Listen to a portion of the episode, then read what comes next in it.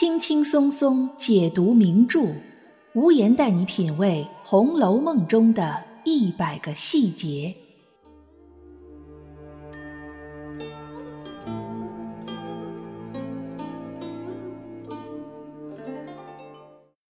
品读细节之美，发现别样红楼。大家好，我是暗夜无言，欢迎您收听原创节目《红楼梦》中的一百个细节。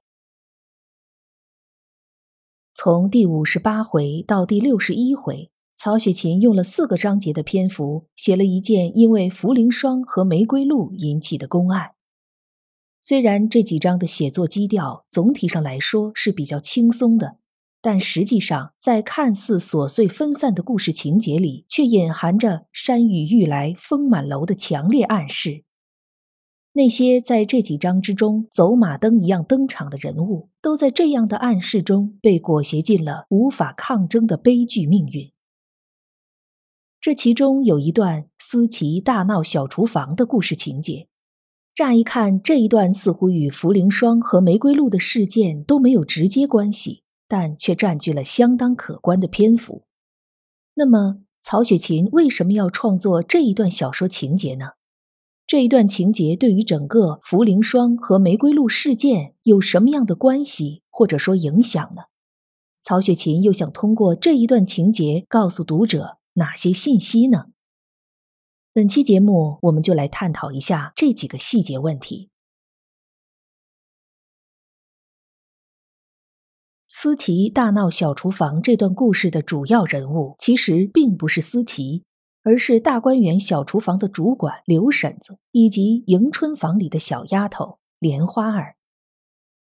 我们先来看看莲花儿这个小丫头，她和四儿、婵姐儿一样，都是处在贾府奴仆最底层的小丫头。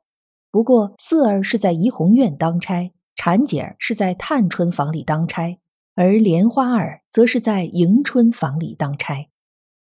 莲花儿在小说中刚刚出现。脂砚斋就在家批里写道：“总是写春景将残。”这说明这位小丫头之所以叫莲花儿，并不是随意起的名字，而是作者曹雪芹用来暗示属于红楼女儿的春天即将结束。这和上一期我们讲过的夏婆子和她的外孙女儿婵姐的名字是有着异曲同工之妙的。莲花的花期通常是夏秋季的六月到九月，并不是盛开在春季的花卉。当荷塘里的莲花盛放的时候，绝大多数的春花早已经凋谢。《红楼梦》写到此处，很快便是超检大观园。超检大观园是红楼人物命运的重大转折点。曹雪芹在此时创作了夏婆子、婵姐儿以及莲花儿这样几个人物。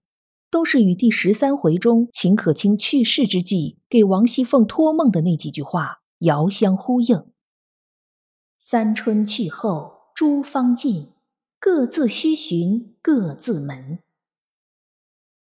三春去后诸芳尽这句话可以从三个维度去解读。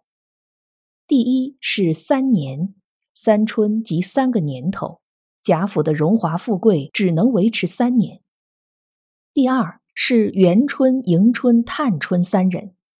当元春死，迎春亡，探春远嫁海外之后，贾府的荣华富贵就到头了。还有一种解释，没有那么具体，意思就是红楼女孩们都是需要在春天这样的季节和环境才能生存下去的。春天的结束意味着她们的命运开始快速走向悲剧的终点。所以，曹雪芹在写作到这个阶段的时候，便用了几个人物的名字，一再暗示读者：春天结束的时间马上就要来临，一切都将急转直下，走向收场。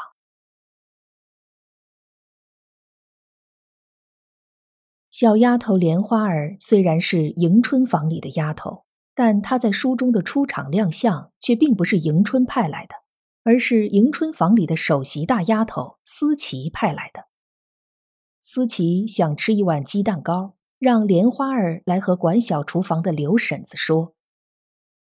在这件事发生之前，刘婶子这个人给人的印象一直都不错。她将小厨房管理的井井有条不说，还能对像方官这样的社会最底层人物给予尊重和关照。就凭这一点，她就比很多《红楼梦》里的媳妇儿婆子们强。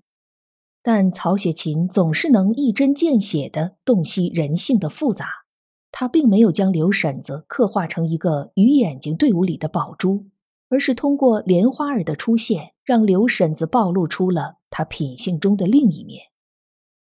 特别有意思的是，这一段描写中的刘婶子滔滔不绝地说了三段话，一段比一段长，充分向读者展现了一位小厨房管家的口才。绝对可以称得上舌灿莲花，把个名字叫莲花儿的小丫头反而说的无言以对，形成了颇具讽刺意味的鲜明对比。其实思琪不过是让莲花儿过来说一下，她晚饭想吃一碗鸡蛋糕。在清朝中期，即便鸡蛋不像现在这么日常，但也不是什么稀罕食材。一碗鸡蛋糕最多也就用两个鸡蛋，更何况思琪也不是顿顿要吃鸡蛋糕，不过偶尔一次而已。但刘婶子却一点儿也没给思琪面子，她先是抱怨今年鸡蛋又少又贵，十个钱一个还不好找。结果莲花儿很快揭穿了刘婶子，他在菜箱子里找到了十来个鸡蛋。刘婶子立刻改变了画风，说。他一天天的都已经很忙了，伺候头层主子还伺候不过来，哪有时间伺候二层主子？意思是像思琪这样的大丫头，还是厨房做什么就吃什么为好，不要总是想着改换口味。大观园小厨房是伺候正经主子的，大丫头不过算是二层主子，应该有自知之明才对。但莲花儿立刻反驳刘婶子说。既然这样，那为什么之前晴雯要吃芦蒿，你就巴巴的问是肉炒还是鸡炒，伺候的那么殷勤呢？再一次被戳穿的刘婶子恼羞成怒，说出了一大篇话，足足有四百多字。这回刘婶子终于将真实原因说了出来。原来像三姑娘探春、宝姑娘薛宝钗他们要额外吃什么，都是打发了小丫头拿着钱过来的。这样的才是明白人、体谅下人的人。赵姨娘听说了，也打发人来要这要那的，但不拿钱。刘婶子一样也给回绝了，意思是连赵姨娘都不能特殊待遇，那么思琪也是一样的。如果站在刘婶子的立场上想一想。倘若大丫头们都随心所欲的想额外吃什么，就打发人告诉刘婶子让她给做，还不另外交钱，这确实从账目上是对不上的。少不得要由刘婶子自己掏腰包，或者从账目上动手脚。从这一点上来说，刘婶子回绝莲花儿是有她的理由的。但是再想一想，倘若想吃鸡蛋糕的不是迎春房里的思琪，而是宝玉房里的麝月或者秋纹，宝钗房里的莺儿，探春房里的翠墨，刘婶子又会怎么对待呢？无言觉得刘婶子有百分之九十五以上的概率会二话不说答应下来，宁可自己掏腰包，也会把鸡蛋糕给做了。因为刘婶子很清楚，自己的女儿刘五儿还想进怡红院呢。怡红院的丫头是无论如何也不能得罪的，而宝钗是客人，探春又是那么个飒爽厉害的人物，这些都是要伺候周到的。相比之下，赵姨娘是人人都能踩一脚的，而思琪是迎春房里的丫头，迎春被贾府的下人奴仆们称为二木头，一个懦弱好性子的大小姐。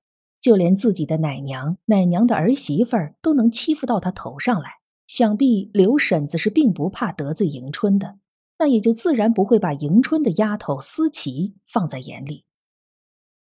这样一分析，我们就会知道，刘婶子的善良和殷勤也并不适用于所有的人。当年在梨香院，刘婶子和别的婆子不一样，他不歧视和欺负方官这些戏子伶人。成为了方官他们心中唯一一个对他们好的人。也许对于刘婶子来说，他的确有善良的一面，但也很难说他是否是因为看到了方官这些人身上可利用的价值，才对他们另眼相看的。得到了好名声的刘婶子，后来终于成为了大观园小厨房的总管，她的地位和以前不一样了。虽然他仍然还对方官那么好，但他品性中的另一面却开始慢慢显露出来。对莲花儿和思琪的态度，就是这种品性的体现。回过头，我们再来看看思琪。思琪这个人物的出场次数屈指可数，但却是《红楼梦》里一个至关重要的人物，因为他就是抄检大观园的导火索。思琪和潘佑安冲破封建礼教的自由恋爱，是一种极为大胆的体现；而他和潘佑安私相授受，传递绣春囊，这个行为，别说在古代，就是在现代，都是相当惊世骇俗的。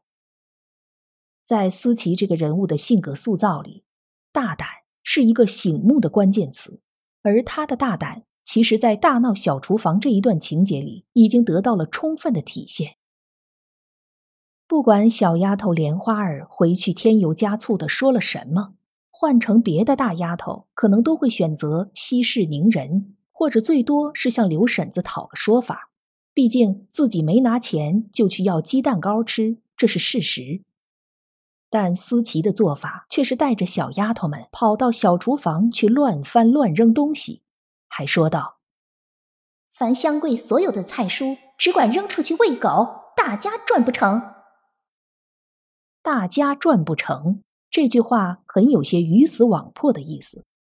伤敌一千，自损八百，其实是两败俱伤的。但思琪的概念里没有这些，他图的就是个痛快，出口恶气。就是你不给我吃，那咱们谁也别想吃。从这段细节描写，我们就可以推断出思琪的个性。高鹗让思琪殉情，其实是不符合这种个性的。最起码，思琪在殉情之前会把背叛他的人先收拾了。然而，思琪虽然胆大妄为、脾气火爆，但值得深思的是。他却并没有将这份性格用到照顾迎春身上。迎春的乳母是赌钱的庄家之一，又偷了迎春的累金凤去卖，这样的事儿不可能是一天两天中发生的，绝对是冰冻三尺，非一日之寒。但思琪似乎完全置身事外，直到东窗事发才有所察觉。可惜他那时连自身都已经难保了。在蔷薇销和玫瑰露事件里，中间穿插了这段思琪大闹小厨房，其实是在给后文的抄检大观园埋下伏笔。此时正是探春和李纨协理大观园的时候，各项政策都在收紧，但暗中有彩云偷东西，明着有思琪大闹小厨房，可见贾府的风气一天不如一天。无论是谁来当家理事。这些人仍然还是我行我素，并不把所谓的规矩放在眼里。大闹小厨房这件事的几个人物里，刘婶子不是一个真正一视同仁的人，思琪的胆大妄为也多用在男女私情和自身情绪的宣泄上，而莲花儿这样的一个小人物，却再次预示着大观园即将到来的暴风骤雨、花叶凋零。本节目是《红楼梦》中的一百个细节，欢迎您在评论区或者听友圈留言发表您的观点，也欢迎您订阅关注本专辑，收听更多无言的原创节目。如果您喜欢本专辑，欢迎您五星好评。本节目由喜马拉雅出品，独家播出。我是暗夜无言，让我们相约下一期。